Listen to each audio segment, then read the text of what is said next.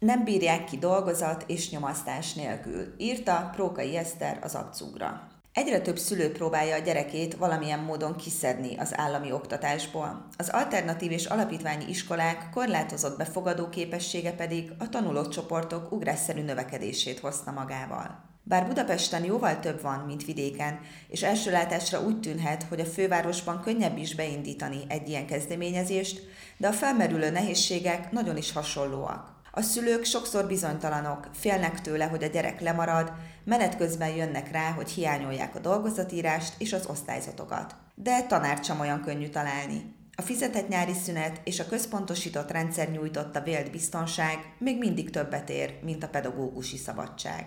Az alternatív iskolák és a tanulócsoportok népszerűsége évek óta töretlen. Egyre több szülő próbálja kivenni a gyerekét az állami oktatás rendszeréből, sokszor hosszú várólisták nehezítik tovább az egyébként sem könnyű bejutást. Erre egy megoldást jelenthetnének a tanulócsoportok, de a szülők sokszor túl bizonytalannak érzik a kereteit, és nem is nagyon tudják elképzelni, mit is jelent egy ilyen kezdeményezés. A fő különbség egy alapítványi iskola és egy tanulócsoport között, hogy utóbbinál a gyerekek magántanulói státuszban vannak, emiatt állami normatíva sem jár utánuk, a tudásukról viszont ugyanúgy számot kell adniuk. Ezt fél évente tehetik meg egy államilag akkreditált iskolában. Szegedi, tatabányai és kaposvári tanulócsoportok alapítói meséltek róla, hogy milyen falakba ütköztek az induláskor és azóta is. A helyzet Budapesten sem sokkal könnyebb, de ha valódi koncepció van a tanulócsoport mögött, az könnyebben meggyőzi a szülőket.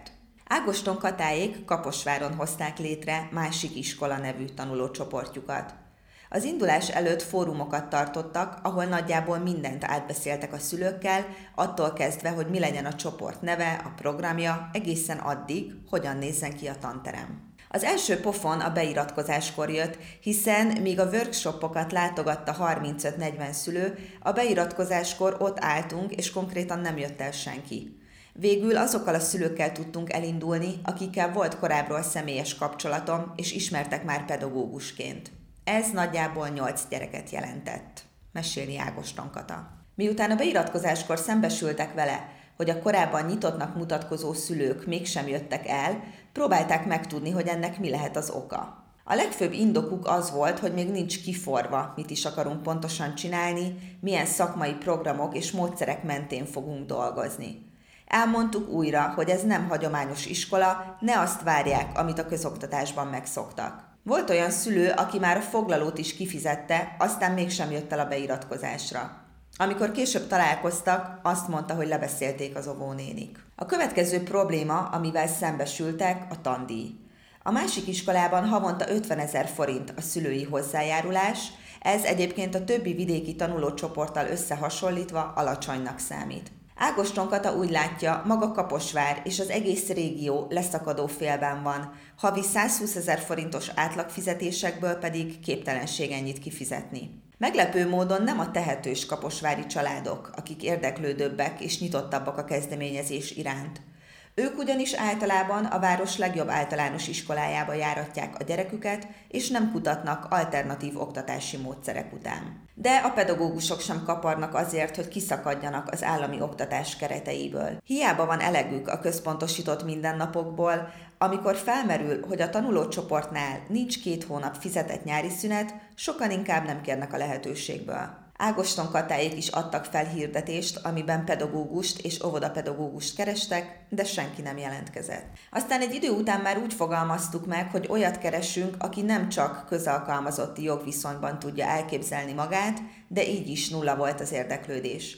Finoman szólva sem tapossák egymást a tanárok. Volt, akivel leültünk beszélgetni, de amikor megtudta, hogy nálunk nincs pedagógus életpályamodell, és nyáron is dolgozni kell, akkor inkább visszalépett. A visszakozás oka lehet az is, hogy az a fajta munka, amit a pedagógusok az állami iskolában megszoktak, mint például a frontális oktatás, az egy tanulócsoportnál értelemszerűen nem tud működni. Most egy főállású, pedagógus végzettségű munkatársuk van, reggel 8-tól délután 4-ig, a speciális területeket Ágoston Kata tanítja, az angolt pedig egy külsős kolléganő. De nem csak a tanárokon, a szülőkön is látszik, hogy hiába nyitottak a hagyományostól eltérő tanítási módszerekre, nehezen tudnak elvonatkoztatni attól, amiben ők maguk is felnőttek. Még azok a szülők is, akiknek egyébként nagyon szimpatikus volt, amit csinálunk, egy idő után várták volna a hagyományos visszajelzéseket, amik egy iskolában működnek. Például az osztályzatot, a félévi dolgozatot, vagy hogy legyen számszerűsítve, hogy hol is tart pontosan a gyerek. A szegedi Főnix tanulócsoportot tavaly szeptemberben indították el.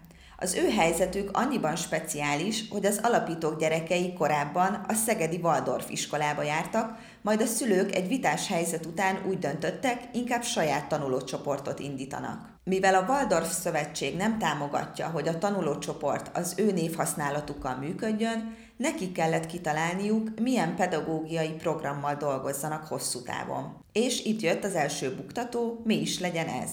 Kezdi az egyik alapító, Fábián Zsolt. Szóba került a Montessori, illetve a Rogers módszer, azonban az évekkel ezelőtti botrány, ami a szegedi Rogers iskola körül kipattant, annyira megmaradt a szegediek fejében, hogy ilyen néven iskolát többet nem lehet indítani.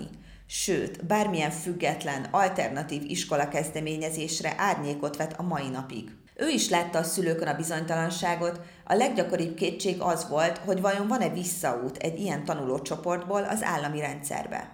Az eddigi tapasztalatok szerint a lemorzsolódás nagyjából 25%-os. Akik időközben kilépnek, leginkább fél évkor viszik el a gyereküket. Míg az egyik szülőnek túl kötetlen, ahogy tanítanak, addig a másiknak túl szigorú. Ahogy a kaposvári esetben is, a szegedi szülők egy részének is hiányzik, hogy nincs dolgozat, nincs jegy, nincs semmi ilyen jellegű visszaigazolás. A következő tanévtől szeretnék, a 30 tanulójuk lenne, ehhez pedig nagyjából 5-6 pedagógusra lenne szükségük. Fábián Zsolt optimista, ismer olyanokat, akik nem is akarnak pályakezdő tanárként bemenni az állami rendszerbe, rájuk mindenképp számít, de szeretnék, ha több éve a pályán lévő pedagógus is csatlakozna hozzájuk. Szegeden sem a leggazdagabb családok érdeklődnek a Főnix csoport iránt, de a szülői hozzájárulás sajnos elég magas ahhoz, hogy ezt egy átlag család megengedhesse magának. A konkrét összeget nem akarta elárulni, de azt elmondta, hogy ők sem tudnák megengedni maguknak. Csinálni akarunk egy iskolát, ahová majd nem tudjuk beiratni a saját gyerekeinket. Ha a normatív támogatás a tanulócsoportos formára is járna, azzal már csökkennének a költségek. Ma Szegeden, de semmelyik másik vidéki városban nem igazán engedhetik meg maguknak a szülők a teljesen önfenntartó iskola működését. Jelenleg ezen töprengünk, hogy honnan lehetne még forráshoz jutni azért, hogy csökkenteni tudjuk a szülői hozzájárulás mértékét, mondja. Az interjú felvétele után Fábián Zsolt jelezte, hogy megállapodtak a Budapest School-lal, így szeptembertől velük együttműködnek tovább. Ezzel a tanáraink folyamatos képzése, a hálózatban eddig összegyűlt tudásanyag is elérhetővé válik számunkra, amivel stabilabb szakmai munkára és működésre lesz lehetőségünk, mondta az abcúgnak. A vidéki tanulócsoportok közül a Főnix az első, akivel megállapodott a Budapest School. A csatlakozás miatt csökkennek a költségeik is, szeretnének egy hosszú távú finanszírozási modellt kidolgozni. A 70 000-es Tatabányán indult el tavaly szeptemberben a Smart School magántanuló csoport. Jónási Krisztián a saját lányának keresett alternatívát az állami oktatás helyett, és ehhez keresett hasonló gondolkodású szülőket, akik minőségi, nyugodt és támogató környezetet szeretnének biztosítani a gyerekeiknek. Azonban hamar szembe találta magát azzal, hogy a tatabányai szülőknek nem fáj eléggé az állami oktatás, nincsenek eléggé kiábrándulva. Eleinte inkább azok a szülők találták meg, akiknek a gyerekéről már az oviban kiderült, hogy valamilyen szempontból sajátos nevelést igényelnek. De a tanulócsoport nincsen felkészülve a sajátos nevelési igényű és a beilleszkedési, tanulási, magatartási problémákkal küzdő gyermekek fogadására. Jelenleg 6 gyerek tanul náluk, és a délutáni foglalkozásaikhoz csatlakozhatnak külsősök, illetve vannak óvodások is, akik időnként részt vesznek egy-egy projektfoglalkozáson. Szeretnék, ha a jövőben úgy tudna működni a csoport, hogy a vállalkozások és a tehetősebb családok többet finanszíroznak, így lehetőséget teremtve azoknak a gyerekeknek, akiknek átlagos keresetűek a szüleik. Jelenleg ösztöndíj program keretében 1 gyerek tanulhat a csoportban térítésmentesen. Tervezzük az alapítványi iskola létrehozását. Viszonylag drága fenntartani egy csoport működését, és azt gondolom, hogy az állami normatíva segítségével azok a családok is megengedhetnék a minőségi oktatást, akiknek nincs pénzük a teljes tandíjra.